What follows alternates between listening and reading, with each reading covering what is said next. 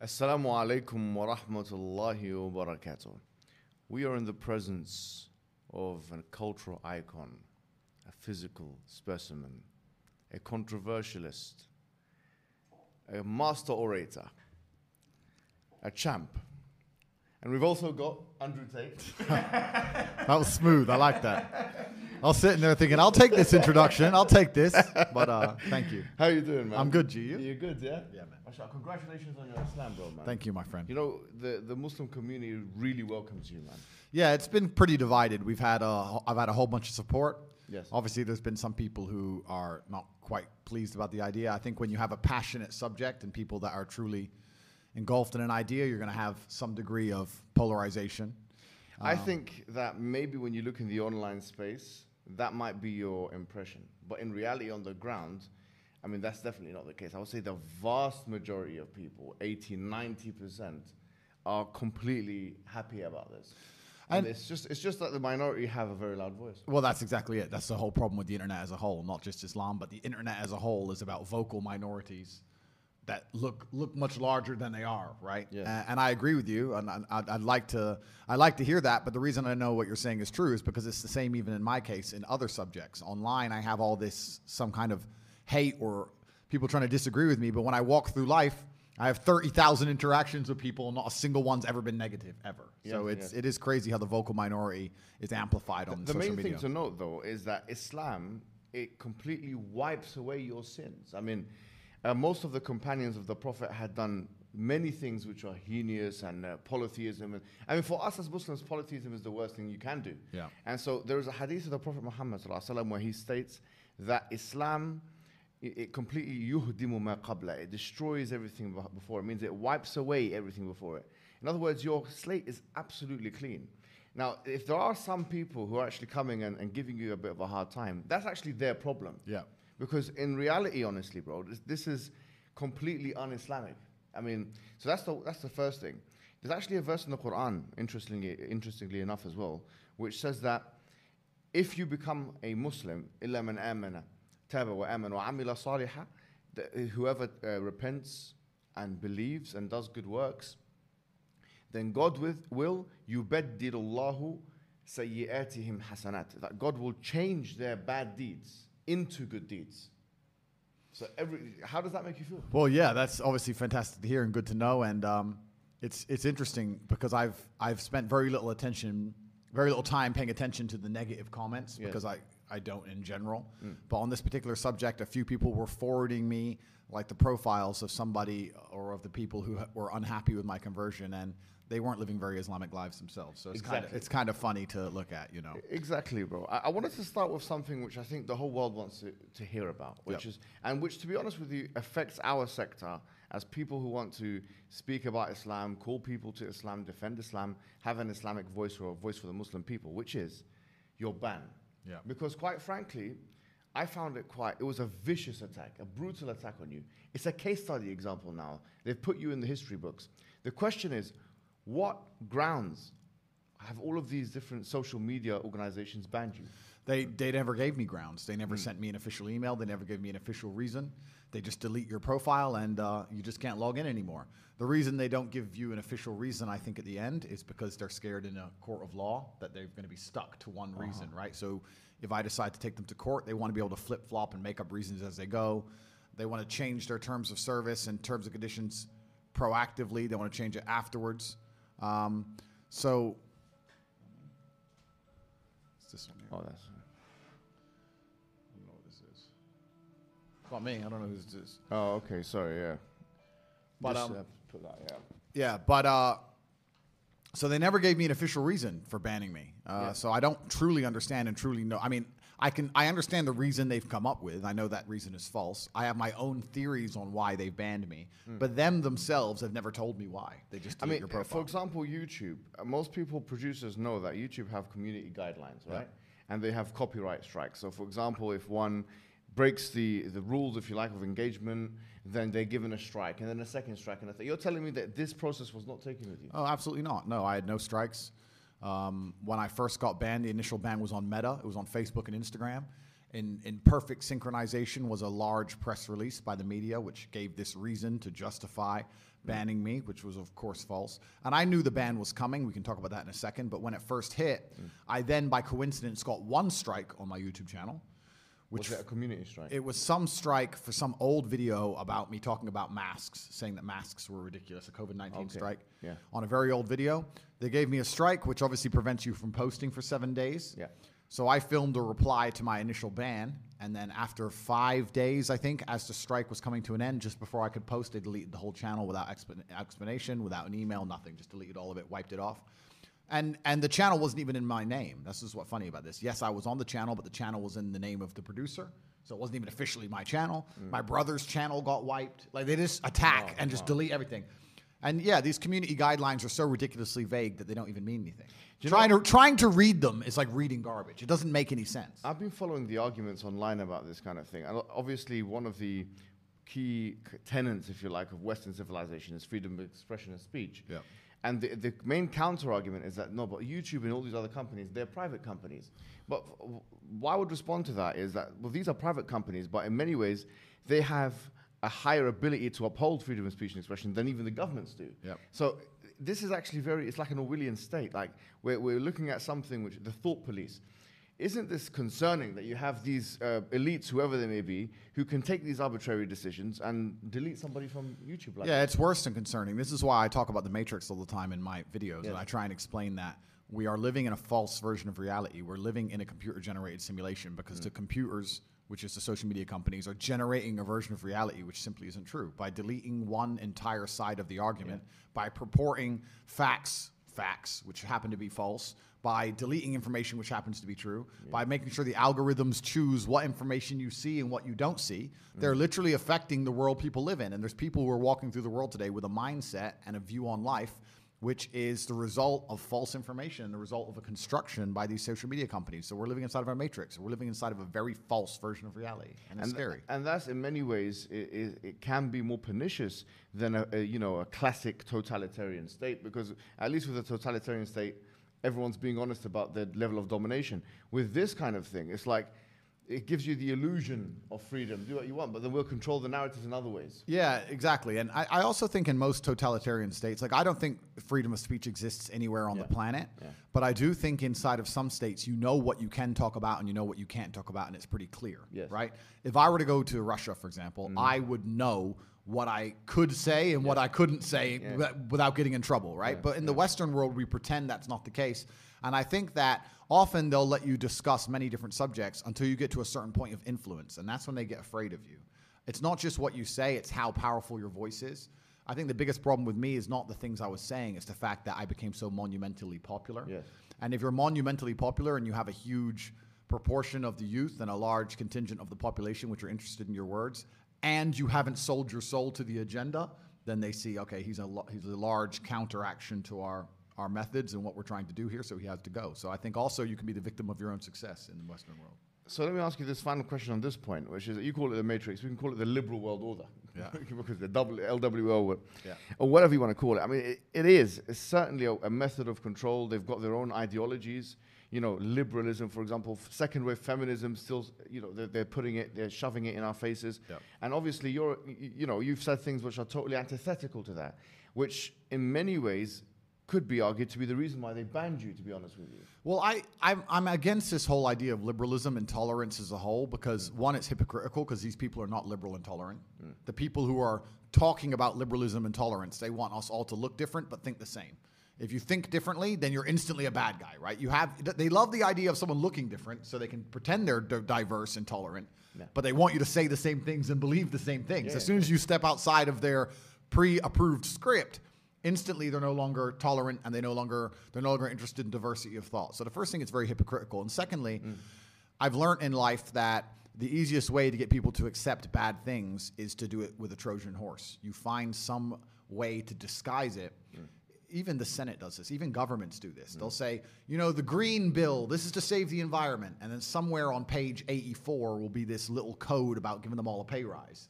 You, and you don't want to look like the bad guy who says no to saving the environment, Yeah, but and they just sneak it in, right? Yeah, so it's very difficult. If you vote against saving the environment, you're terrible. And the media talks about how you didn't want to save the environment, that it- and you have to sit there and try and explain on page 84. The MPs are trying to get an extra 45% money.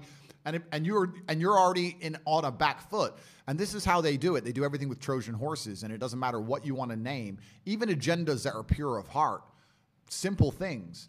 They end up being weaponized and Trojan, like you just said, second wave feminism and liberalism, all this crazy stuff. But the mm-hmm. number one, mm. the number one most dangerous one is this idea of tolerance. Mm. To sit and talk about being tolerant sounds like such a good thing that it's very difficult for someone to sit and say, No, I am an intolerant person. Now you look bad. But when they say tolerance and push tolerance to the point where absolute degeneracy must be accepted, That's the point. Yeah. then then you're a you're a better person to not be tolerant. You can't be tolerant of degeneracy. You can't be tolerant of your own children seeing things they shouldn't see. You can be mm. tolerant of, of the destruction of society. Mm. If they're going to sit here and say that no, tolerance is the best thing ever, and then Trojan horse it and and and destroy the way humans interact, then I don't think tolerance is a good thing. Well, I mean, that's the thing. They've hijacked the phrase and they've used it in their own context.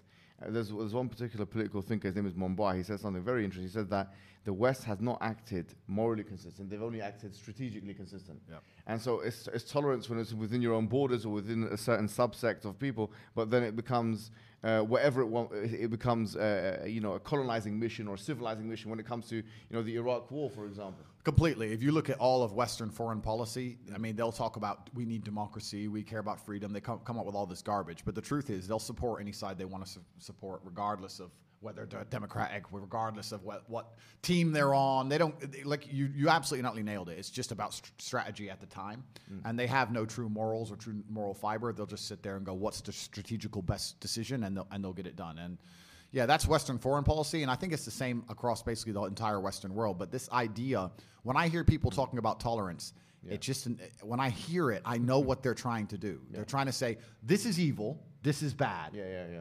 but you're intolerant because Yeah. you don't like evil, and you have there has to be a point where you stand up as a man, and society stands up and says, "Yes, I'm intolerant of certain things." Mm. If someone broke into my house and tried to just start making dinner, I, I'd be like, "Whoa, whoa, whoa! Who are you?" Like, be tolerant. No, I will not be. Who the fuck is this guy? You know, like It depends on what food is cooking. right? well, I, I mean, there has to be, there has to be a line in the sand. Yeah, yeah. And and the reason they keep talking about tolerance, diversity, inclusion, tolerance, tolerance, tolerance is not because they care about different people of different uh, races or different uh, beliefs. Uh, certainly not beliefs, because you're not allowed a different belief. Yeah, That's yeah. the number one thing. Yeah. But um, it's because they want you to just sit down and swallow the pill and allow yourself to be brainwashed and not stand up for anything. That's all they want. It's, isn't it ironic that they use tolerance as a way to try and manipulate you? Completely. That's what exactly what they try and do. In fact, and you know, it's funny. I'm trying to think of an idea which is purported and accelerated by the mainstream media machine hmm. that isn't an attempt on manipulation. Like Yeah. every single thing that they they jump behind and they try so hard to get you to believe in hmm. is a manipulation attempt. I'm trying to think of one that isn't. Yeah. Why else would they waste their screen time? Yeah. Like you know, th- th- they're, they're sitting there. These people are smart enough to understand that the internet's coming, and people are spending more time on independent medias, and people are learning more information from each other, and they're slowly. I mean, we can. I don't want to go into the subject. We can talk about the last few years. They still have a grip on the world because they proved it, right? But with the with the with the common cold, but still, they're sitting there going, okay, we have this mass media machine. The average person only watches six minutes of our propaganda a day. They can't waste those six minutes, my friend. Like they need to go, what's our agendas? Let's get to the point. What do we need people to believe about X, Y, Z? They can't be sitting there telling us the truth. that's that's a total waste of time. Absolutely. I wanted to ask you now, because this is the hot topic, especially in the Muslim community, about your conversion. Yeah. So tell us the story, like what happened exactly. Well, I think a lot of people who've been following me for a while understand that I've been mm. very respectful of Islam for a long time. Yeah, sure.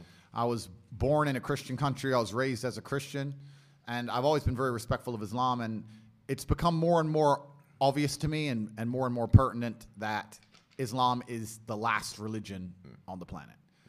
When I talk about Islam, because I'm new to it, Yeah. I, I I'm a little bit careful, right? Because I'm new to it. I'm certainly not a scholar. There's so much I need to learn. I know I'm on a learning journey. I'm not here to sit here and, and talk scripture. I, I don't know those things yet. I'm here to learn. Yeah. But and, we- and we're here at your assistance. Thank you, you bro. want us to, Thank you.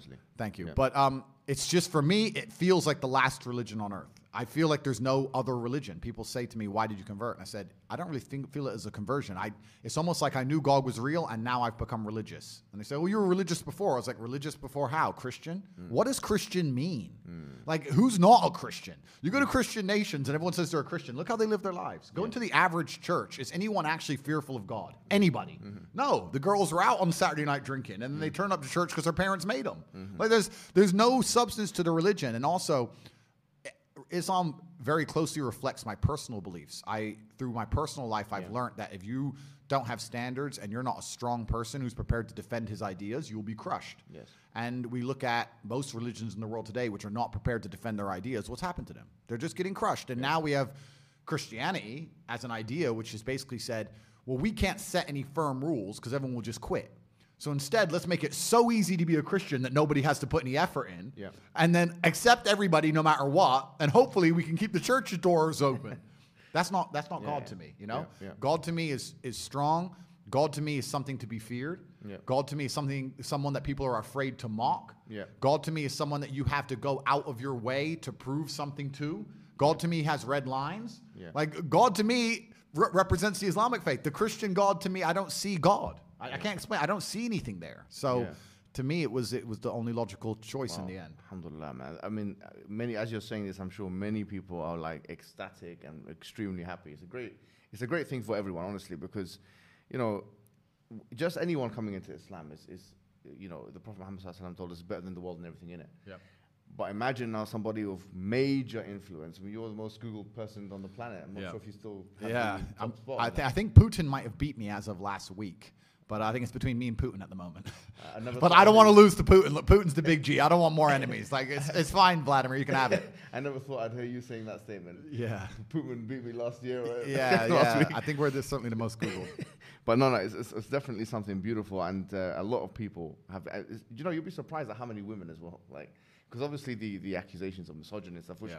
you know, but but a lot of women, alhamdulillah, especially in the Muslim world, they're absolutely happy. In fact, let me tell you a story. Just before I came here today, one um, p- one particular woman, I can't reveal her identity, but she's working as a school teacher Yep. in London. And um, actually, my friend told me that she was uh, kicked out of school Yep. because they had this campaign against you in the schools. I'm not sure if you're aware of this. I've seen. Yeah, this was part of the cancellation. I did know about this. Yeah. Yeah, so in, in British schools, they, they said, you know, if you say anything good about, if you, if you say anything good about this person, or you have to be reported or prevent, and, kind of and if you say anything, you, you know, you have to kind of combat his extremism or whatever it may be, right?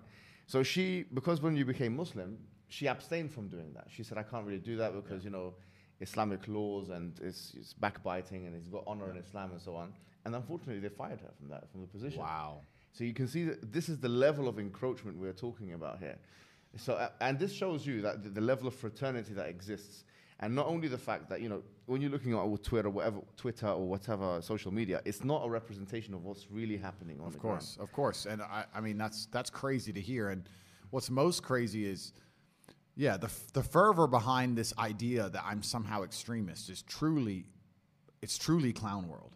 Like I've sat as a professional and and analyzed my content and understood which things can be taken out of context and which things were said in a way perhaps they wouldn't shouldn't have been said before I was massively famous. But Yeah. we have to sit here and understand that if you take anybody on the planet and give them seven years of YouTube and Yeah. then they decide and they blow up big, you're going to be able to find 30 to 45 seconds of clip across all those years that can be taken out of context, right? Yeah. And and and and it's truly crazy because they sit and say, "Oh yeah, but you know the young boys are watching your stuff and they, they don't truly understand all of it and it, there's nuance that's missing." And, and my argument is very simple. My argument is, well, one, you're taking small clips out of context, and two, there's not a single piece of content on the internet that a 14 year old boy can't misunderstand. Name somebody, name someone who's producing content on the internet that you would be 100% I mean, happy for a 14 year old to con- drill artists and so they're saying. I mean, I live in an area. That's, I'm not going to mention the names of the, the artists, but they're talking about going going to this person's house and killing him. and killing him in the middle of a knife crime epidemic. Yeah. We have Lil Nas twerking on having sex with the devil in his music videos. Like we're gonna sit here and talk about how children can be im- impressionable young children, and I'm sitting there saying there's no way I'm the worst person on the internet. That's not why they deleted me. The difference for them is, as you've mentioned, on those on those fronts, it doesn't matter to them because it's like okay, they they're consuming our hedonistic products or whatever it is. That it doesn't change their worldview. Whereas what you're saying is ideological now. You're ch- you're challenging the status quo of the LW of the liberal world order. You're challenging second wave feministic notions. You are challenging some liberal notions. You are challenging ideas, commonplace ideas of, of tolerance. And uh, George Orwell said it very well. He said that the more a society moves away from the truth, the more it hates people who speak it. Absolutely, and, and you're and you're right. And I think even the basic things I teach, because some people have said to me, Andrew, all you teach about is personal responsibility, motivation, working hard, getting up and doing the right thing. I said, that's the absolute, those are the things they're most afraid of. Hmm. If you teach people to have standards for themselves and to be morally strong people and to know right from wrong, then they can't brainwash you. Yep. So that's what they're most afraid of. They're most afraid of young men waking up and going, no, I don't believe that. You have to believe it. No, I don't believe it. I don't want to. And I want to go do this. I want to go to the gym and be strong, or I want to believe X, or I want to be a moral person. They genuinely have a problem with baseline morality. Yes. Yeah. Understand? When uh, some people recognize when I convert to Islam that there was a time I was an atheist. There was a time when I was atheistic. Mm. And the reason I am now so absolutely certain that God is real is because yeah. I've seen evil. I've seen shaitan. I've seen it. When you see enough evil, you realize that there must be an equal and opposite force. And there are people out there in the world today doing the work of the devil, genuine demons, who are trying to destroy the baseline morality that's inside of all of us. We're all born with some kind of morality, and they're trying to destroy it. And that's exactly the Islamic understanding. That, that we believe that you're born with something called fitrah, which is the initial goodness. You're, you're, you're born with an innate belief, receptivity to believe in one God. Yeah and then that is corrupted. In fact, there's a prophet, uh, hadith of the prophet where he says, كل مولود يولد على الفطرة. Every born child is born upon this initial goodness. فأبواه يهودانه أو ينصرانه أو يمجسانه. And then his father and mother or his parents, they socialize him into you know Christianity, Judaism, yeah. Magiism. So the idea is that everyone is born with this initial uh, goodness and this initial uh, will or want to believe in God, one God. and then, as you mentioned, I mean, it's, it's what you're mentioning here is really is profound because you're, you're, you're mentioning a, a, central doctrine in Islam. But, but it's, and, and, and this is why perhaps I, I found God the way I did because mm. I understood all these things mm. first, and then I saw the Quran, and it confirmed so many things for me. You know, mm. like I've even the conversations I've been having so far, so many things have been confirmed, and it's amazing the knowledge that's inside of it, which is so applicable today. Yeah, yeah. For for for an old book, right? You know, it's supposed to be old, but it seems yeah. so so timeless. But it's truly amazing. But you're you're totally right, and. And the baseline morality, I don't think most people understand that when they're doing this under the guise of tolerance, when they're saying be so tolerant that you no longer believe in right from wrong, they're not doing that to make society a better place. They're doing that to empty your brain so that you have no resistance to the slave mind programming. They want to yeah. get you to a point where if they tell you the sky is green, yeah. you look at with your own eyes yeah, and you see blue, but no, the sky is green. That's what they want. So that you have to have nothing in your brain that can prevent that. If you have God, if you have no, I believe this is right point. and wrong, yeah, if yeah. you have personal responsibility, if you have self accountability, mm-hmm. if you're a mm-hmm. person who sticks up for what he believes, all that's bad to them. They want all of that gone yeah. so they can tell you the sky is green. Mm-hmm. And and I don't want to say too much because I don't want the stream to end, but they're going to tell you something much worse than the sky is green. They're going to tell you something else, and and it's they're trying to program us all into slaves, and it's I, scary. I remember when I was in my undergraduate days, and I was uh, reading a particular book by this guy called Jeremy Bentham who became like you know the spiritual forefather of J.S. Mill, who is the father of like social liberalism of today. And I remember reading this because it was so powerful because it linked to something I read in the Quran. He said that you know you have two gods. He said you have the God of pain and you have the God of pleasure. And I thought this is so interesting. The Quran states, you know, Have you seen the one who takes his own desires as a god? Yep. And because now there is no transcendental force that we can look up and, and, as you say, venerate. Now we're forced to be slaves to the system, yeah. we're to our own desires. Or, I mean, the Quran has another verse which I think is so powerful and it connects very well with what you're saying. It says, God darab Allahu mathalan, rajulan, that God has struck a parable of a man. Fihi shuraka mutashakisuna, that he has got many different slave owners. Wa Salaman li rajulin, and another kind of man who's only got one slave owner. He's, God is basically telling us in the Quran that you've got w- one example of one individual who's got multiple slave owners and another one with just one. He says, Hel yastawiyani mathala. Are they the same? So here, the idea is, as Rousseau said, it, he's a liberal philosopher, he said that mo- man is born free but everywhere in chains. This is the order because if you don't have that God to, to worship, then you're going to end up having to worship to everything else. And the whole part of the Shahada which you took, which is uh, Ashhadu an la ilaha illallah ashhadu anna Muhammad Rasulullah, the, the, the, the true meaning of that, La ilaha illallah, is that there is no God worthy of worship except for one God. Yep. Which means that your, des- your desires or the system or these people that want to control us, they are the problem is they're not worthy of worship. The only one worthy of our sub- subordination and submission is the creator of the heavens and the earth. There's no one else. I agree, and it's it's it's I, I completely agree, and I've agreed with this for the longest time. You know, I've never been to like a music concert, hmm. and people ask me why, and I said, I just look at it and I feel embarrassed. I look at someone up on a stage. Dancing around, and I look at hundreds of thousands of peasants in the crowd, just yeah, yeah, yeah. I'm like, it's embarrassing. I, I'm I feel cringe. It's like secondhand embarrassment when I see these festivals and everyone's losing their mind or these music concerts. I genuinely feel embarrassed for the people who go because to me that is a form of worship. Like Yeah. you can listen to the music at home for free. You like you don't have to wait in that line and stand out in the cold. Like I I don't know. Perhaps it was a bit extreme, but I've always known that they're trying to give us false idols to some degree. And when I speak to atheists atheists. They go, "Oh, I don't believe in God," but they they've signed up so hard to the liberal woke agenda. They're as religious as anybody, but they're just believing in the wrong things. They're believing in degeneracy. And they're believing in the work of the devil. So humans always need something to believe in, and it's a great thing you said about your own desires. It's like one one guy I was talking to since my conversion says it's interesting that somebody with everything, all the Western world, Yeah, everything yeah. everything somebody w- could want, Exactly. has now converted. And I said, yeah, because even before my conversion, I understood that hedonism is a black hole, Mm. and you can never fill it. Mm-hmm. You're never going to be able to have enough girls to be happy with girls. You're never going to be able to have enough money to be happy with money. You're never Yeah, going to be, be able to, you know, drink enough to be happy with drinking. Like it's a black hole, and you can pour endless things down it, but you'll never fill it up. And you need to have some degree of self-restraint. And I've always been a very disciplined person. I've never made mistakes, but certainly, yeah, the higher power is is is going to give you more satisfaction in your heart than endless endless insanity. Absolutely, because I did see a clip of you um, ma- making the same points. You were saying that you know I've done all of these things because the accusation is well you are the poster child of hedonism, right? Uh, Say this guy, what this, you're talking about. Which, which, before, sorry to interrupt you. Yeah, yeah. But th- what's annoying about that is I'm absolutely not. That's what's that's what's so annoying about that Yeah, yeah. because I know so many people of my net worth. I will sit here and say on the podcast before everybody and, and before God, wallahi, wallahi. never, never slept with a prostitute or paid for sex in my life. I don't gamble. I've never taken a drug in my life, never tried steroids, never tried weed, never tried cocaine ever in my life, that, ever, never, never, never. Yeah. Like I drank a bit of alcohol, Okay. smoked some shisha, smoked some cigars, and spent most of my life as an athlete, working hard, 12, 14 hour days making money. But I look also- after my family. so for me to be, but it, they go, you're the poster boy of hedonism. I say, I know so many people who do so much worse than Yeah, yeah, me. yeah, yeah. You know, I, I really don't do that much. I'm not gambling, Andrew, from our perspective, if you've done all of that, your your your slate is clean. which is which is amazing. But it's just it's just incredible to me that.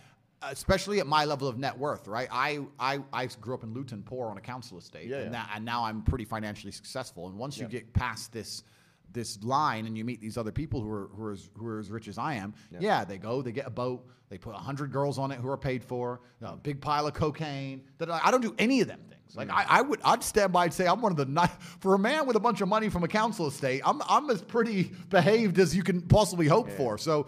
No, I, I- I feel that in you. And obviously, you you were in your previous life. You you were the champion, world champion in kickboxing. That Yeah. that requires a certain level of restriction, discipline, and these kinds of things. I, I do think that this is kind of like a misconception. Yep. I mean, people think that you're. It's part of your marketing. It's probably uh, self-induced marketing. It's part of your marketing engineering strategy that you've, you've, you've engineered yourself as you know this is this is my life. But in reality, though, is it fair for me to say that if something doesn't have proper meaning and purpose for you, you won't really enjoy it? Yeah, I think a lot of people, in fact, the number one thing I hear from people who meet me in person is I've had so many people meet me and they're like, "You surprised me." I'm like, "Why?" They're like, "You just you're just working. You just sit on your phone or you just work on your laptop and you know, like they thought I'd be this crazy guy running around being crazy, and they realize I'm extremely restrained. Yeah. I, I, I'm very careful about everything I do. From What's, the food. what's your routine like? okay, so it's a good question. So Yeah. I wake up whatever time that happens to be. I don't. I what time? What time do you wake up? I have a problem sleeping. Okay. I'm not good at sleeping. I really struggle with it. So I, I can maybe get five to six hours a night, maybe. And the reason I can't sleep is because if my brain is even, even semi conscious, Yeah. I'm thinking of a work or some problem I have to fix, and then I end up on my phone, and then I can't sleep. That's Yeah, how it works. So mm. I can give perfect examples. Like there's even even before this podcast, I knew I had to be up I had to go doctors at eight, and then I had to come to this podcast. So I said last night, let me try and go to bed a little bit early. I tried to go to bed at eleven, and then I woke up to go toilet at two twenty-five a.m. And then I was thinking about some construction in my house in Romania and some invoices that I hadn't seen yet. And then by the time I messaged my assistant, that now I'm awake. Yeah. So now I've been awake since two. Like they, I just I can't turn my brain off. I struggle with it. Right. Yeah. So. I'm not good at sleeping, but let's say I wake up around nine ish, Okay. but I go to bed usually around three, four. Yeah. Uh, first thing I do is drink two liters of water. Then I train. Every day I train for about. What thir- do you do? I train for about 30 to 45 minutes a day. I don't train. What what is it? What kind of training is it? It depends where I am because I travel so much. Right, right. So if I'm in the if I'm in hotels, you kind of got to do what you can do, right? Okay. So mainly it's weights now. Um, I, I don't box as often because it's it's inconvenient. Like if I was training for a fight, it's different. Yeah. And I was sparring a couple days ago. I still got the move. No one can hit me, so I'm still got it. But um, yeah. So usually about 45 minutes, I I, I, I tear through a bunch of weights. I just go as crazy as I can, get that out of the way. Yeah. Bunch of coffee. I'm a coffee addict, I guess. I don't know if that's still allowed. I hope so. Yeah, but um, okay, good. Because uh, I love caffeine. I believe caffeine's a miracle drug. So I'll have two or three coffees, another two liters of water. I only eat dinner every day. I don't eat breakfast. I don't eat lunch. Yeah. And then from there, it's just completing tasks. I have something to do. I have a podcast with you to do, or I have somewhere to go, Yeah. or I have to go.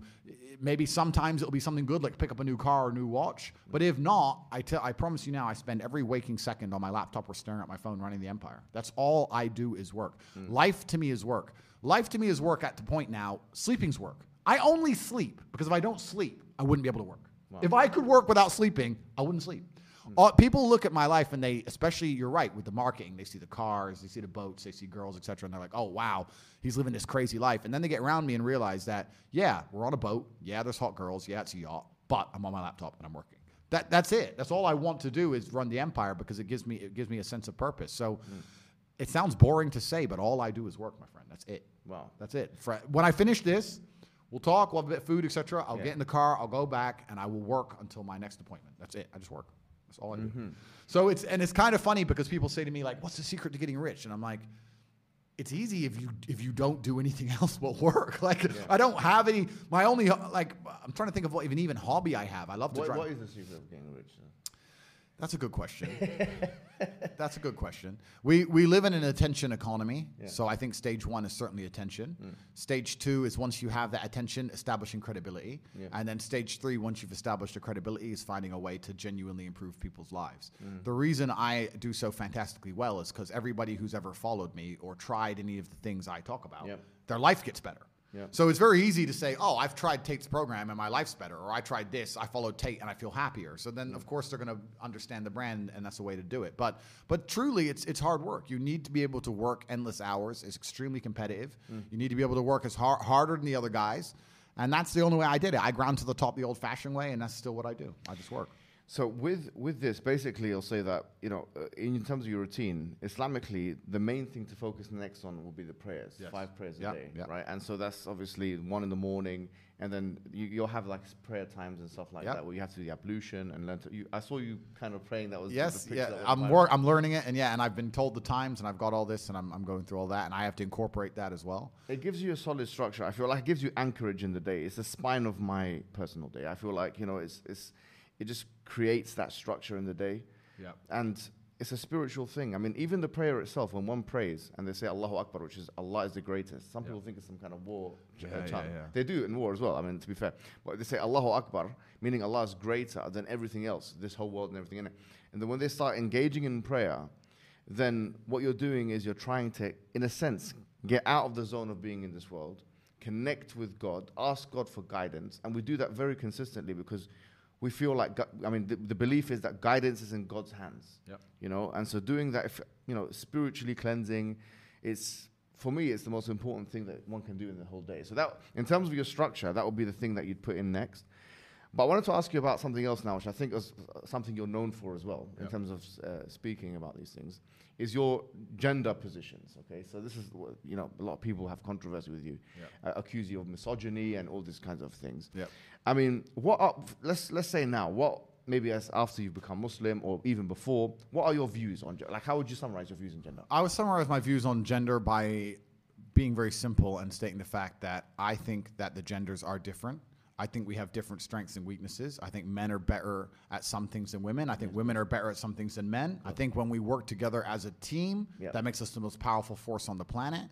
I think the biggest problems with the world today is that everybody is trying to pretend that they're interchangeably as good as each other at, Mm-hmm. Yeah, at the same things, Yeah. and that's destroying the teamwork. It's very simple. If I was an accountant and I met a tailor, I'd say, okay, you make the clothes, I'll do the accounting. Mm. And then as a team, we have a, a very profitable business, right? Yeah. If, if we were to turn up and we were to decide, you know what, I'll do half the accounting and you do half the accounting, Yeah. and you do half the tailors and I do half the tailors, where our tax bill will be a, a mess, the jackets won't fit, like it'll all fall apart. Yeah, yeah. I don't know why it's so confusing for people to sit there and understand and go, yeah, women have certain strengths and weaknesses, men have certain strengths and weaknesses, and when we both understand them, both accept them, Mm-hmm. and work as a team, then we're a complete package. And this is why God created us to be different. Absolutely. If we were exactly the same, we wouldn't need each other. Yeah. This is what makes us need each That's other. a powerful statement. Yeah, this is- this is why we need each other. We wouldn't need each other. That's Yeah. right. And this is what people don't understand when they say I'm misogynistic or I say Yeah. bad things. I'm like, no, absolutely not. I'm talking about the differences between men and women so people understand that men need women and women need men. And that's what creates beautiful families. That's what keeps society functioning. And uh, as soon as you point out the differences between the two genders, they're going to attack you because they don't want men and women to need each other. That's, Yeah. they, that's one of the things they really don't want because the number one thing that will inspire you to resist against total tyranny is protection of your family. Yeah, yeah. They don't want the family unit in terms of the nuclear family because otherwise, when they come to your door, the devil, the devils and the demons, you're going to stand up and say, "No, my wife and children are inside." Yeah. They don't want that. They want you to just be hedonistic and not really have anything of value and nothing worth fighting for and defending because then you'll accept the slave programming, and accept whatever they want you to do. But yeah, my, my views on gender are very, very simple. I think that we're, sli- we're slightly different, but together we're ultimately powerful. And pointing that out has somehow labeled me negative by this vocal minority of psychopaths. And it, it truly, and I say psychopaths because they truly are. They're, they're psychopaths, Yeah, these yeah. people. They're truly destructive. And when I look at the, the people who have the most hate for me, Mm. who say I'm the most detrimental to women, mm. if I look at their lives, none of them are happily married. Mm. A lot of them aren't even into women. They swing a completely different direction. Like these people, why are you pretending you care about a masculine man's views on females? Why do you pretend you care when I say I want to protect and provide for my woman? I if she doesn't want to work, she doesn't have to work. I'll take care of her in that way and she'll take care of me in another way. Why are you pretending that offends you when your relationship with women in your own personal life doesn't even exist? And if it does, it's awful. I, I, I'll tell you what's going to happen now. As we're, we're as we're agreeing and talking now, some some people, especially some you know fem- feminist uh, uh, people that are influenced by feminism within the Muslim community, say, look, this is exactly what we feared. Yeah. He's not holding him to account. You know, he's not speaking to him about the wild statements. Uh, the truth is, I'll say this: I don't actually feel like I uh, need to judge you because, quite frankly, Allah has already wiped away your sins. Yeah. Any statement that you made before about women or anything that you've done with women before, once again, it's not my business to uh, judge you upon that. Yep. So that should be the Islamic position. However, let's say for the wider community, right? Because at the end of the day, you know, we do want you to kind of not reintegrate, especially not in the matrix. Now, alhamdulillah, you're out of the matrix, let's Yep. say, fully, fully out of it. Uh, Islam is totally out of the matrix. That's why they hate it so much. Yep. Uh, some of the comments that you've made, I haven't got a list of them. What are some of the comments that they accuse you of making, and what is the context of these comments? Yeah, so the two that they accuse me of most is where I said a woman is a man's property, which is the first one. Yeah. And the second one that they try and get me with is where I said a woman should bear some responsibility for being sexually assaulted. Okay. That's and both of them are massively taken out of context. Okay. I'd like to explain them. Right. When I said about a woman being a man's property, I was talking about the idea of biblical marriage at the time, Christian marriage. I was saying that the man walks the the father walks the bride down the down the aisle, Yeah. gives her to the groom. She takes his last name, and he is now responsible for protecting and providing for her till death do them part. Yeah. She joins his family, right? Yeah, She belongs to him.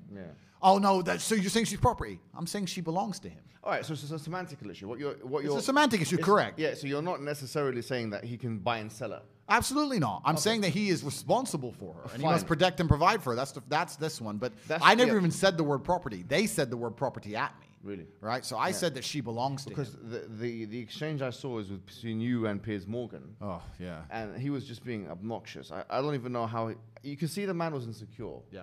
I, that's what how I psychoanalyze him. I'm not you know a psychiatrist, but I think he's just insecure. He felt like he had something to prove.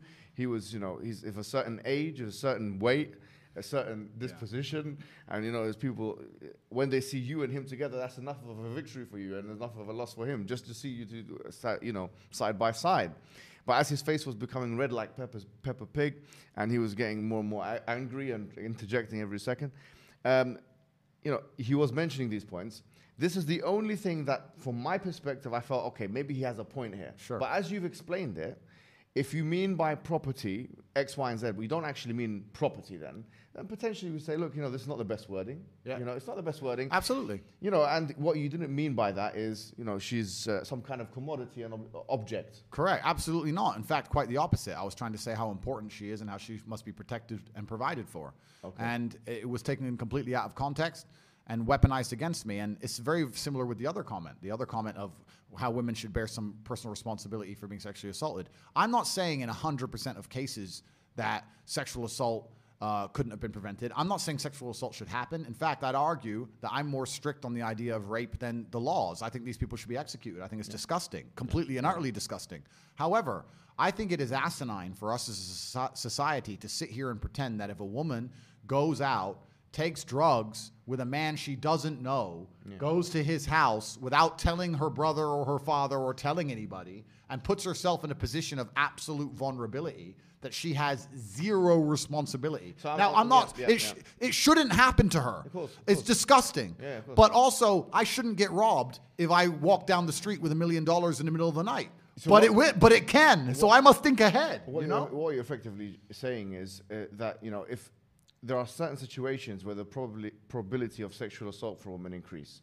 In fact, for example, the WHO itself, I was looking at, they had this whole probably the most uh, compendious thing on uh, on rape and sexual assault, and they were talking about different countries, and th- the one thing that they said. Which the West has more than other places is stranger rape, and the, and actually one of the reasons why could very well be because of this culture of intoxi- intoxications, Yeah. of clubbing and these kinds of things. So it increases the probability. I think it's a very reasonable argument to say, well, this increases the possibility of stranger rape.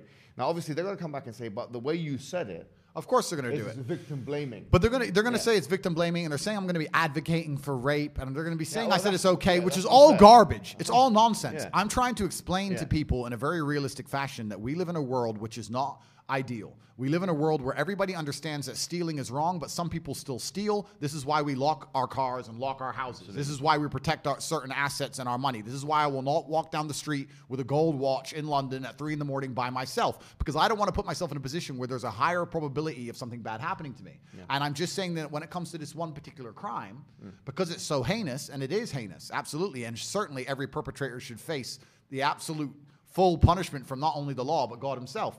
But they sit and pretend that the, there's zero personal responsibility involved. And I'm just saying that there are some scenarios, not all, but in some scenarios, the woman has made it so easy for something bad to happen to her. And I'm saying we should teach them not to do that so that we can protect them. And the reason this whole subject came up is because I was talking about if I'm a man and I'm responsible for my woman and I want to protect her, and there and, we, and somehow we got on the subject of rape and this was on a, a podcast three or four years ago. I said the number one way i can protect my woman besides being beside her is teaching her to make smart decisions when i'm not around and making sure she's smart and doesn't put herself in bad positions. And this feminist was saying yeah but people shouldn't rape. I was like i agree.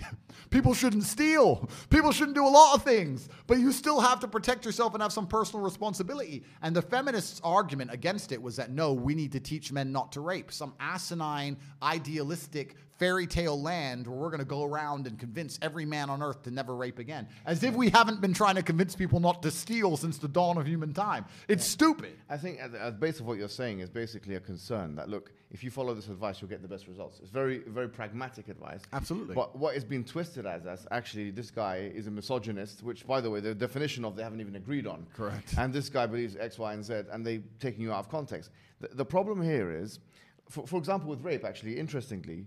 I was looking at, I was speaking to a lawyer. I'm not sure if the case is still the case in the UK. Yep. But I don't think you can actually be convicted of rape if you're a woman to a man. I, I think only a woman can be convicted. Uh, yeah, uh, which is funny enough. of- Another thing that was it interesting rape, when I was arguing this point, Yeah. I was arguing it saying, listen, you've made this a gendered argument because you're a feminist. Hmm. 29% of, of rape cases in, U- in UK are male, male on male. Hmm. And I'll say the same thing to a man. Don't go, do drugs, become intoxicated, go back home with someone you don't know, and put yourself in a position to be raped, stabbed, killed, murdered, whatever it is, right? And and and the feminists who were arguing against me goes, "Oh, but you don't understand male privilege. You get to walk around safe at night without worry." I was like, "Listen, my dear, you have no idea what it is to be a man. You have no idea. You think a man, you think we walk around London in the middle of the night f- willy-nilly without with with no concerns? They will kill us Yeah, for the piece of metal on our wrist. like you think we're just walking around thinking doop-de-doo? No. Absolutely not. I'd actually argue that in certain scenarios in certain places in the Western world, it's more dangerous to walk alone as a man than a, than a woman. You know, so it's it's absolutely asinine. They have this idealistic worldview that everything's perfect for men and everything's men's fault, and women have no personal responsibility. And no matter what a woman does, there's no way she could be possibly involved, even one percent her fault at all. Yeah, but and, and on this point of the, the legalistic distinction, for example, if a woman cannot rape a man, but she can sexually assault him, but she cannot quote unquote rape him, for example, UK law, why are the feminists not arguing for equal rights on this point? Because feminists don't want equal rights. Yeah, it's, it's not equal rights. It's just it's what we want is we want equal. We want entitle. It's an entitlement uh, scheme. But uh, the point is really, I think you, you are a proponent proponent of traditional family, aren't you? Absolutely. At, at the heart of it, you've always said that, despite everything else. Absolutely. I'm a proponent of traditional family and I'm a proponent of, tradition. polygamy as well? Yeah, well, I'm a proponent of traditional roles. And the reason the reason for this is because I actually think it makes humanity the most competitive. Yeah. I think that the world functions best and we're the most competitive as a species the closer we are to our original natural gender roles. And I mm-hmm. think if you were to take 10 men and 10 women, Yes. let's let's say we have two planes, right? Both both have 10 men, 10 women, both crash on an island. And if you had 10 men and 10 women who fell into their gender roles and the women started, you know, foraging and the men started hunting and building and the women, you know, made blankets and the men found animals to kill and we fell into our gender roles, and then you have the other island where all 10 of them it's all mixed up and everyone just does whatever they decide and not you know i don't have to do that because i'm a man you do it etc i feel like the island where people fall to their gender roles are more likely to succeed. I think if you go Absolutely to right. yeah i think if you go to societies where life is much more difficult than it is for us because we live blessed lives they are very very ingrained to their gender roles because they understand the only way they can survive as a tribe or a species is to for the men to do x and the women to do x we both do what we're good at and this makes us the most competitive.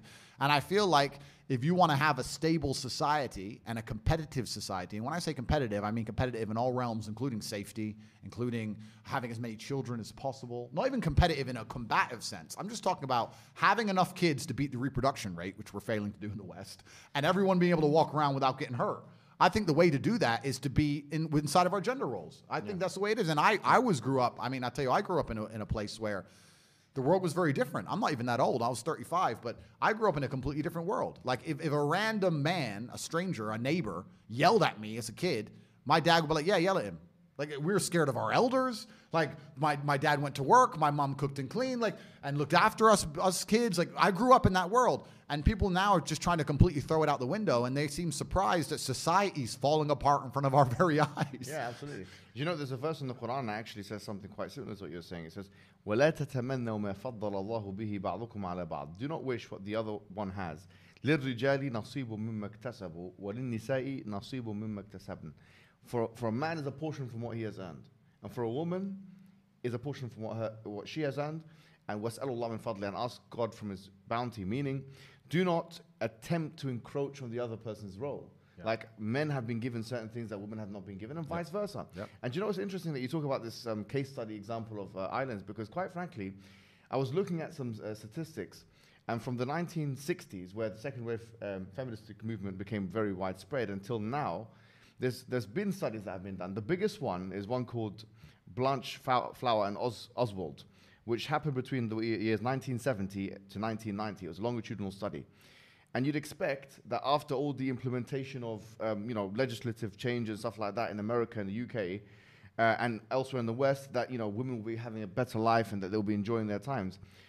But the conclusion of the study, after they've interviewed 100,000 women, this is the biggest study that I think has ever been done 100,000 women Wow. in both the UK and the US. The conclusion was that women have a deteriorated, um, uh, you know, uh, situation.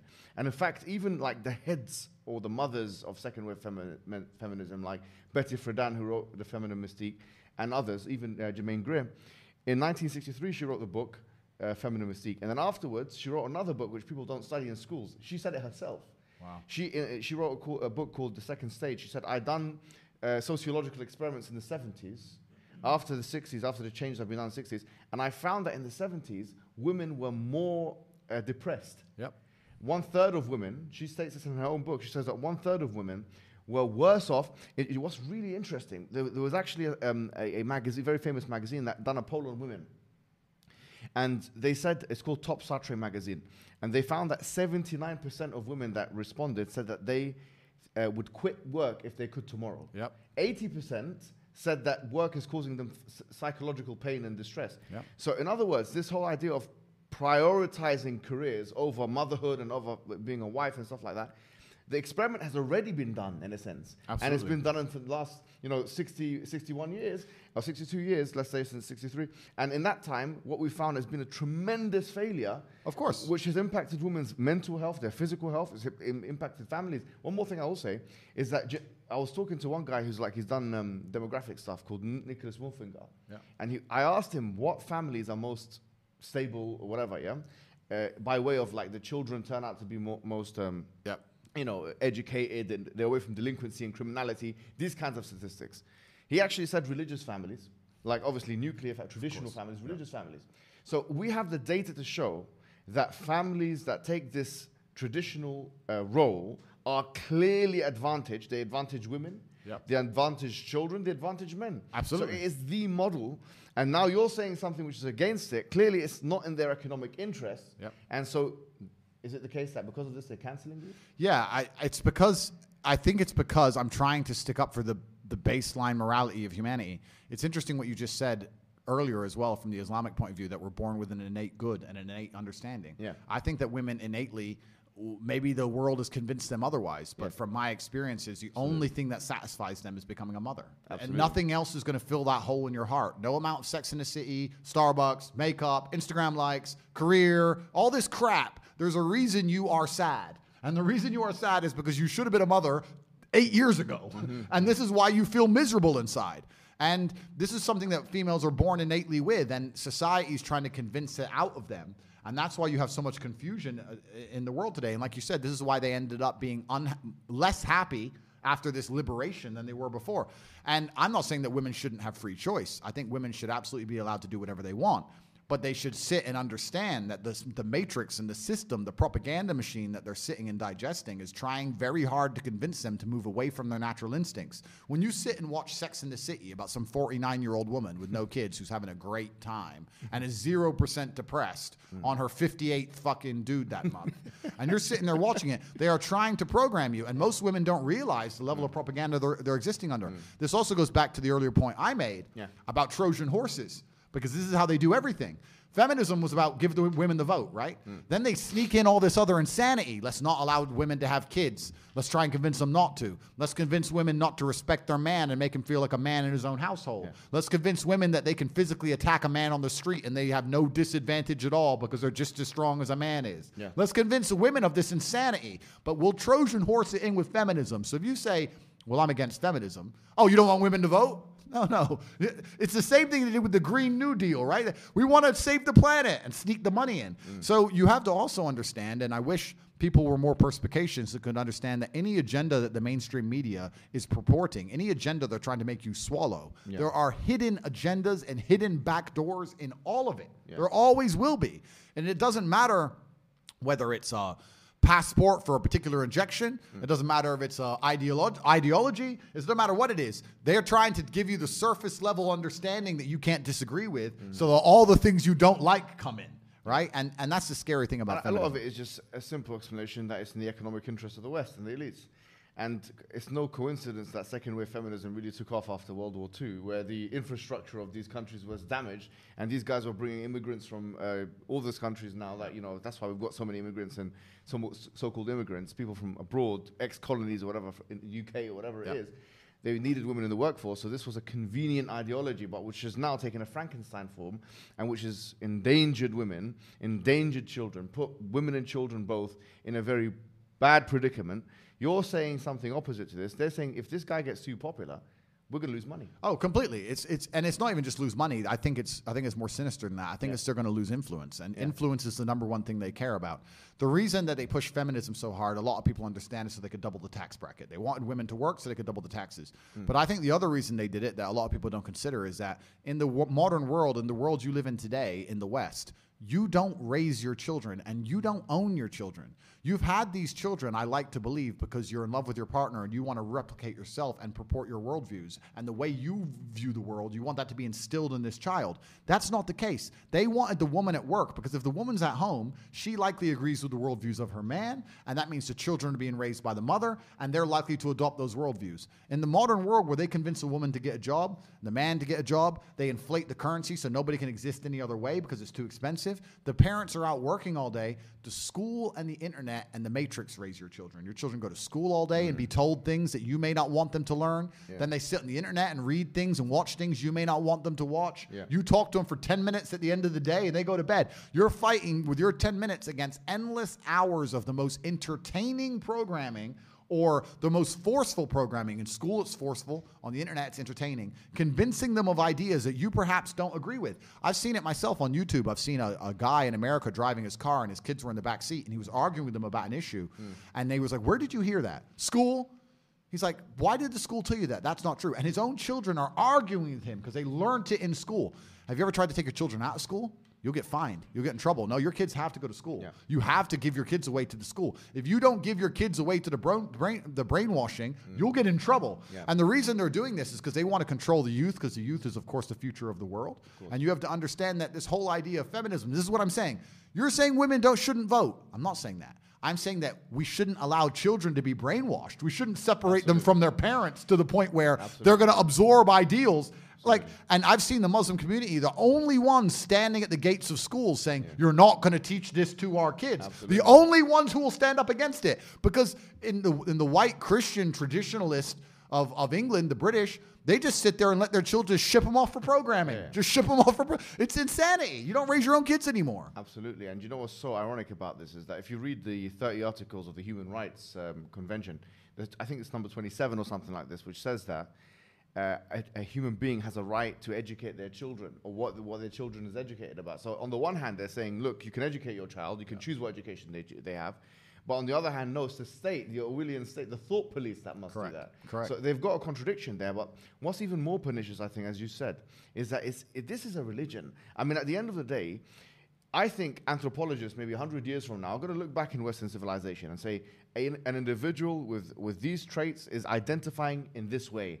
This is a mythology of some sorts, a fiction of some sorts, and this is some, this is a religion of the Western world. They they sacrifice the religion, the, the conventional idea of one God creating the universe for this preposterous idea or this mythological idea that you know you can identify as X and you're you're actually scientifically Y, and they're now trying to put this religion on our children. Now, you said it good on a video because I actually saw a video that you, a small clip, like, you know, a lot of your clips have become viral, like on Shorts and uh, TikTok.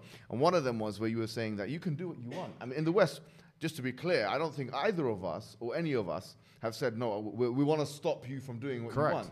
We're saying you can do what you want, and we're not stopping you from doing what you want. We're not trying to encroach on your rights. You live in the West, you have your rights.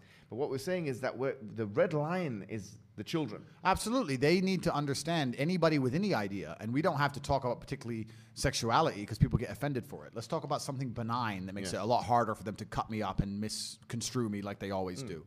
Let's talk about orange juice. If I don't like orange juice and I've had children that I'm responsible By the way, they'll for. still, they'll still do it with orange juice. Yeah, I know they will. They'll say that he was analyzing. Uh, uh, of course they will. I can't yeah, win. yeah. I can't win. But if, if I have children and I raise them and I'm responsible for them and I decided to have them and I sacrifice that for them and I decide that I don't want them to drink orange juice, it's not fair for the government to come along and say it doesn't matter what you want. We're going to force them to drink orange juice. And and this is what they effectively do with so many of these ideologies. And you're right. It's to a degree it's a religion. They are so fervent and so con- so desperate for people to accept and believe in these things. This is why people say, oh, I'm an atheist. There's no such thing as an atheist. You either believe in God or you believe in the devil, and you believe in the degeneracy. There's no, there's no in between. I've never seen anybody who's an atheist who's genuinely just neutral to these things, right? Hmm. They always end up agreeing with this craziness. I think the main reason people call themselves atheists is so they have an excuse to do bad things and not feel guilty about, you know, what, what they know innately is wrong. But you're completely right. It's completely unfair for people with a certain ideology to come along and say that we must teach children my ideology regardless of what their parents believe and think. That's truly disgusting. And feminism and the whole idea of getting the mother out of the household and locking the children in these educational camps is the reason they wanted to do all this stuff. And they want to control the youth, especially the youth, because children are the easiest to manipulate to shape the future. And they're trying to shape the, the future of the children so that they are very good at ignoring their own innate moralities and also very good at ignoring their own eyes. Mm-hmm. When you said earlier about X and Y, I perfectly understood you, and we're on YouTube, so we'll have to talk very carefully. Mm. But if you can convince somebody that a giraffe is a horse, mm. and you can convince them that even if they look directly at a giraffe, that they that they know that their they their mind tells them it's a horse, regardless of the fact that they can see a giraffe before their very eyes. Mm-hmm. Then they are completely open for all forms of slave programming. Once you get people to ignore their eyes, yep. well then then then the game is complete, right? Uh, so yeah. this is purposeful. This is done yeah, on purpose. No doubt. I was doing at, at, one point. I did a like I did a part of my postgraduate on gender studies, and I was speaking to this uh, person on the lift, and uh, she said that you know the penis is a social construct Of course it is. So I said, okay, well, no problem then. In that, on that logic, rape is a social construct. Yeah. Because I mean, it's the same thing. If you if you take your belief to its logical conclusion, yeah. Then it actually leads to things that you don't want to happen. For example, if you say that racism, so if I can identify as a black man or a white man or whatever, then racism becomes a social construct. So it's, it's once again, it's, if you if you take your ideas and stretch them out, you get exactly the opposite of what you're trying to achieve. Yeah. And I, th- I don't think this has been thought out properly. But these people don't think, and and this is what's amazing. It shows what privileged world we live in. Yeah. They don't think because yeah. their ideas. The reason they don't think is because their ideas aren't tested. When your ideas are tested mm. and challenged, you have to find a way to rebut and prove your ideas to be true. The reason their ideas aren't tested is because of censorship. If you yeah. argue against these ideas, they delete the other side of the argument, yeah. which means we now live in a false version of reality because one side of the argument is completely decimated and deleted. Yeah. Hence, the computers purport the matrix, and this is exactly where we are. If we could freely talk and argue against these points, they'd be gone.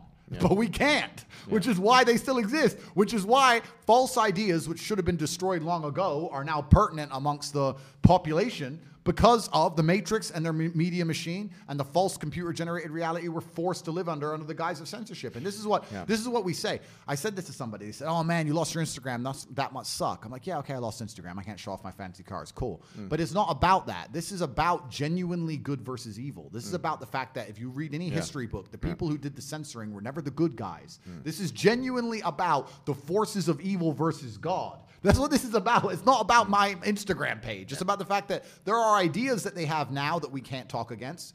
For the last three years, they had this thing we weren't allowed to talk against, and look what it did to people. Look how it decimated people, locking them in their houses, destroying people's businesses, etc. And guess what's going to come next? Another idea we're not allowed to talk against, and another one we're not allowed to talk against. And people think that anyone who's ignorant enough to sit there and trust the rulers of earth or their government and go, they're going to come up with ideas that I can't disagree with and nobody can disagree with, and those ideas are going to be good for me. Well, then you are a dummy, and you deserve what comes next. Well, I think the mask has dropped with your with your cancellation. Because at the end of the day, when with your cancellations, as if they couldn't contain themselves. It, was as if they made a mistake. yes, I, I, I would like to think that. I would like to think that we've now reached a critical mass, and I was perhaps the last person needed to truly show the agenda behind how these people work. I think it's a I think it's a perfect storm of the fact that one, the things I talk about, they proved me completely right. Yeah. Two, I said I was going to be canceled. Three, the they thought I was small enough to crush, and they've realized that my fans are loyal enough to follow me anywhere. Mm-hmm. Um, so I become more popular post cancellation, yeah. which also inspires people, right? I think the number one, the reason cancellation was such a powerful weapon is because if they cancel you, you're done.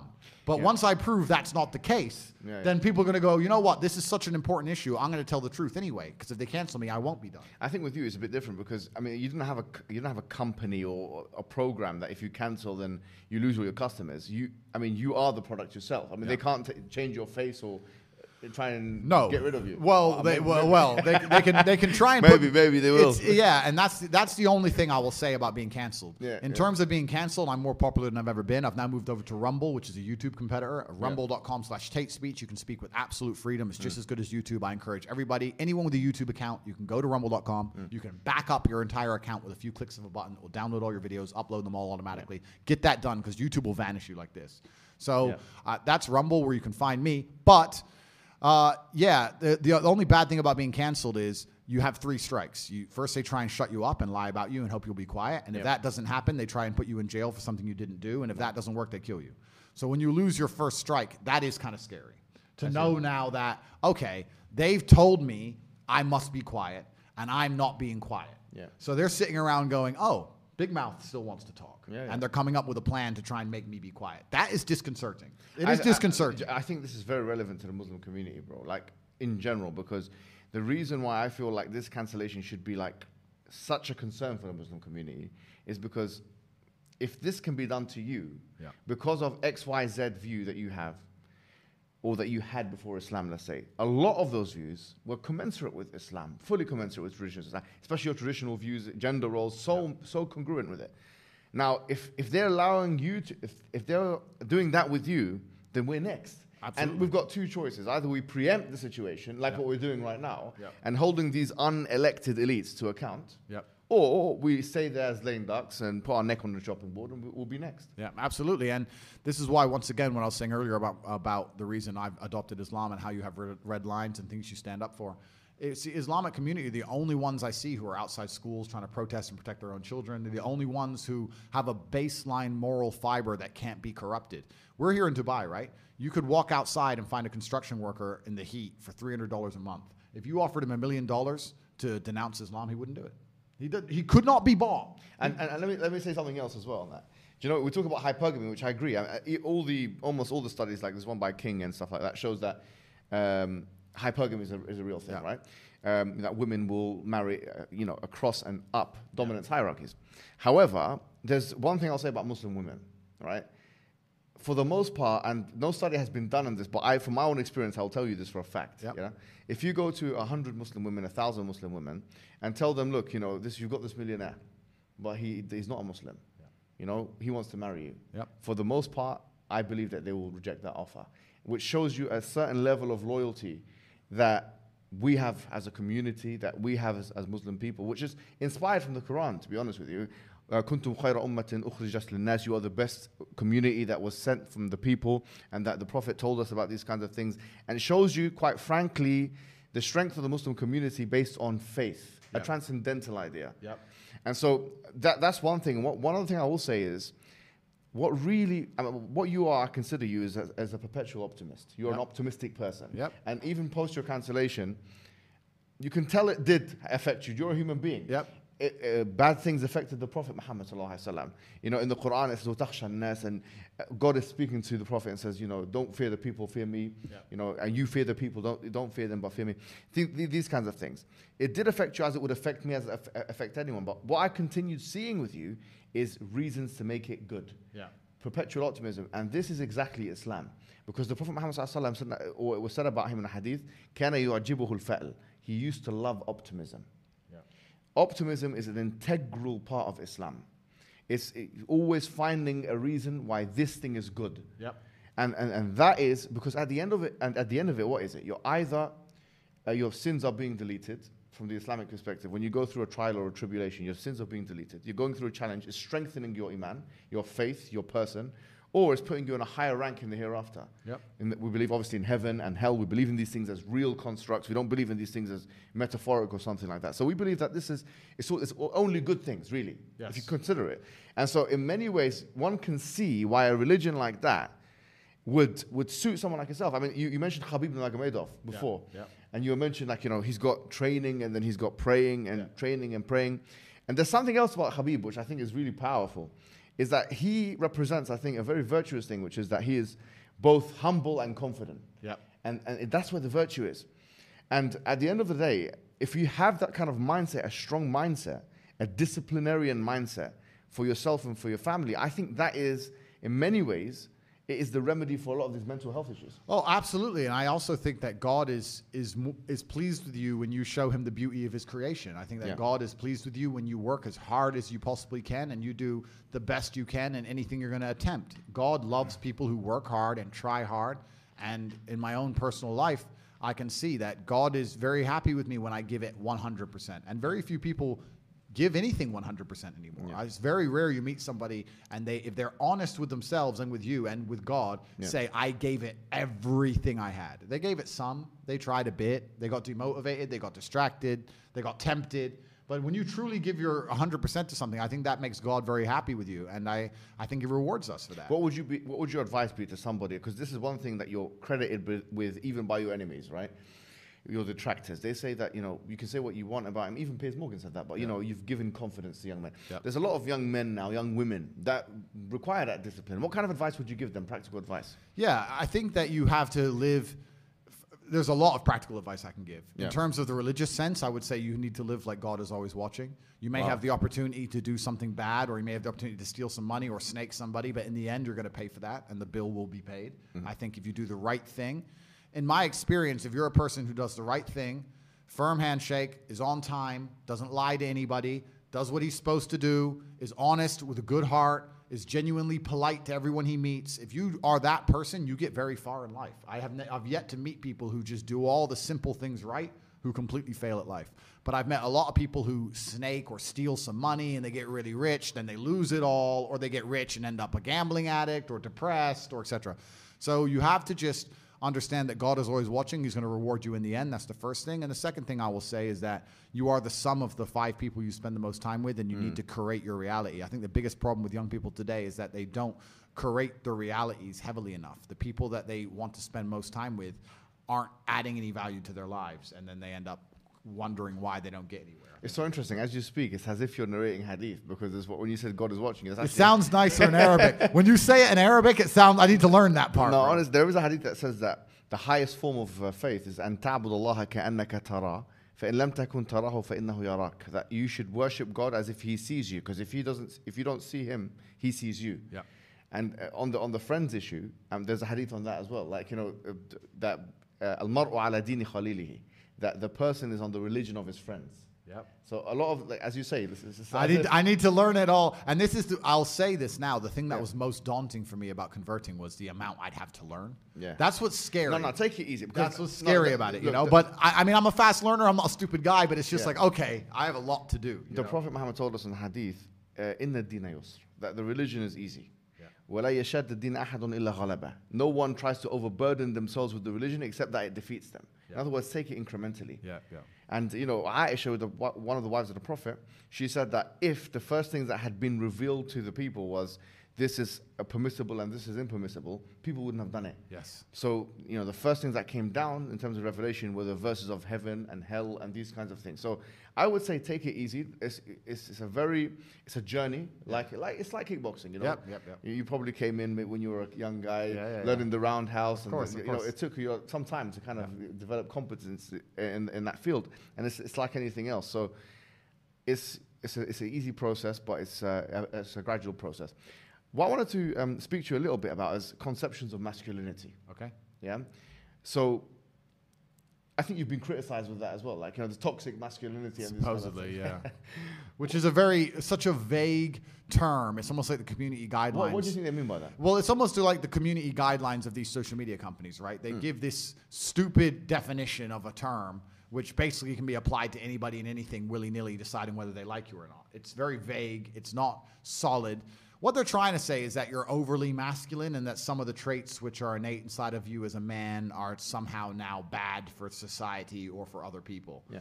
which is absolutely insane to even try and conceptualize because that is it's asinine and it's childish because like anyone with a brain understands that there are certain scenarios in life where particular qualities are completely applicable and permissible and there's certain scenarios when they're not to sit and say it's toxically masculine for men to be violent is stupid because there are scenarios in life where you need a man to be violent. Yeah, if someone breaks into your house, or if you go to war, or if you Yeah. call a police officer. Yeah. So it's not a matter of you know a certain subset of masculine qualities being labeled negative because these qualities exist because we've needed them for a very long time, and I argue we still need them It's only today. when it interferes with their interest. Right? and only when it interferes with their interests. It's kind of funny. Hmm. I was arguing with a feminist, like I've done a bunch, mm-hmm.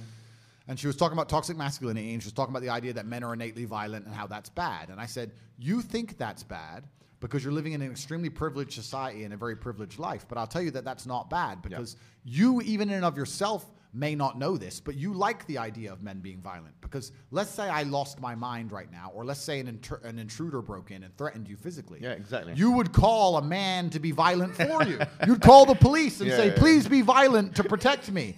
You believe in violence very much. Yeah, yeah. Yeah. So for you to sit there and say, "Oh, that violence is toxically masculine," but you call a toxically masculine man when Yeah, the trouble exactly, comes, exactly. shows that the whole idea in and of itself is hypocritical and it's garbage and it's stupid. And what they're trying to do is brainwash people into thinking that if you stand up for yourself Mm. or if you are true to the innate way we were built, the, Mm. the things that are inside of us when we're born, that there's something wrong with you.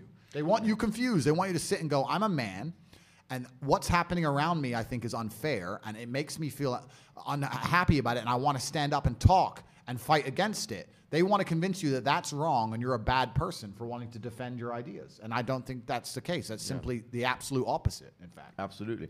And the thing is, a lot of people will think that, you know, uh, this idea of a man is just simply that our idea of a man, or the, the Islamic, say, for example, idea of a man is just this violent uh, creature. The truth is, like you said, violence is just an integral part, or the ability, the capacity to do it in situations where there's a need for it, is just one part of the puzzle. Like, for example, you know, the Prophet Muhammad, one really interesting thing, we know he had nine wives at one time, Yeah. which is very difficult to make. You can probably. Uh, bro, nine's a imagine nine at one Nine's a time. lot. And it's, it's, it's, it's, they're consistent relationships. It's not like divorce and marriage. Yeah, it's yeah. like you're actually living with these.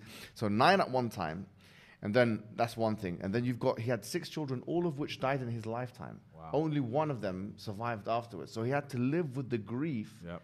of that. His wife died at his time as well. He had to live with the grief of that. He loved his first wife, Khadija, uh, who was older than him. She died.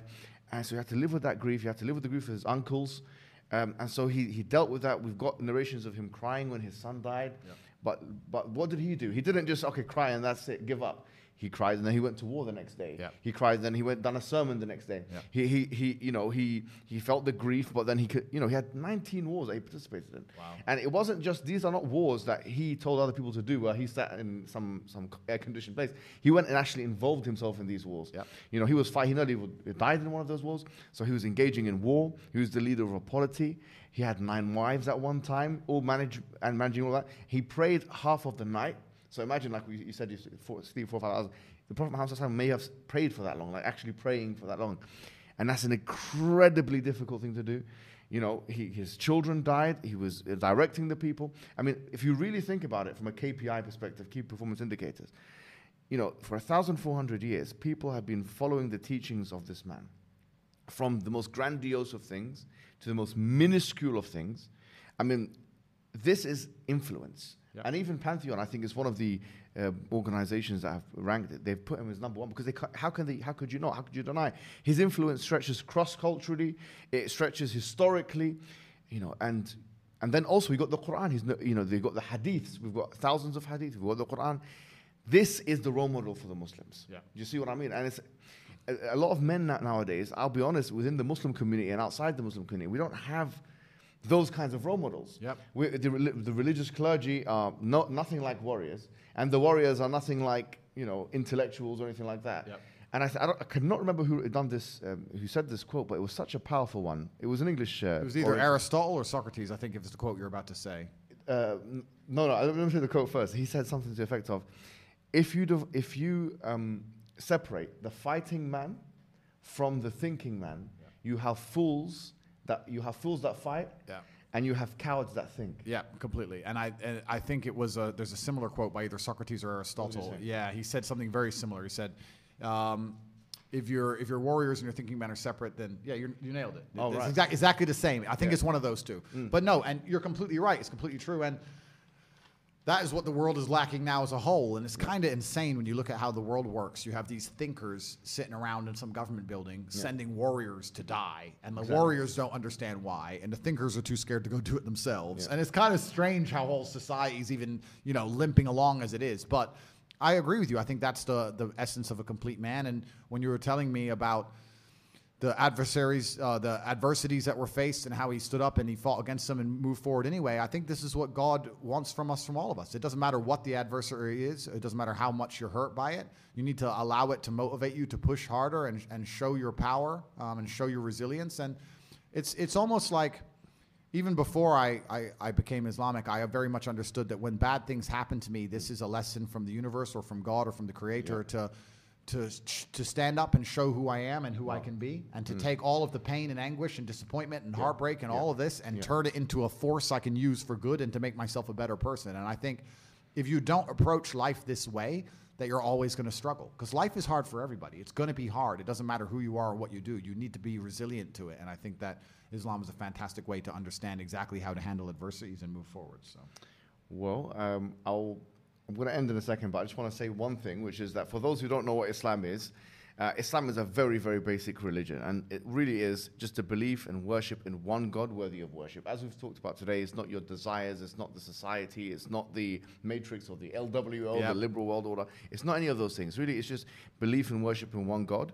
And it is the belief in all of the messengers Abraham, Moses, Jesus, and we believe the final messenger is Prophet Muhammad, who I've just described a second ago. And if you, if someone just believes in those two things, actually, for all intents and purposes, they're a Muslim, and then they, all they have to do next is start praying five times a day, which is what Andrew Tate has uh, has done. It's been a pleasure having you on. I know you're a bit tired and fatigued, so I don't want to All good. make it all long for you, and we'll get something to eat after this. I don't know how long we've been talking for. How long have we been speaking for?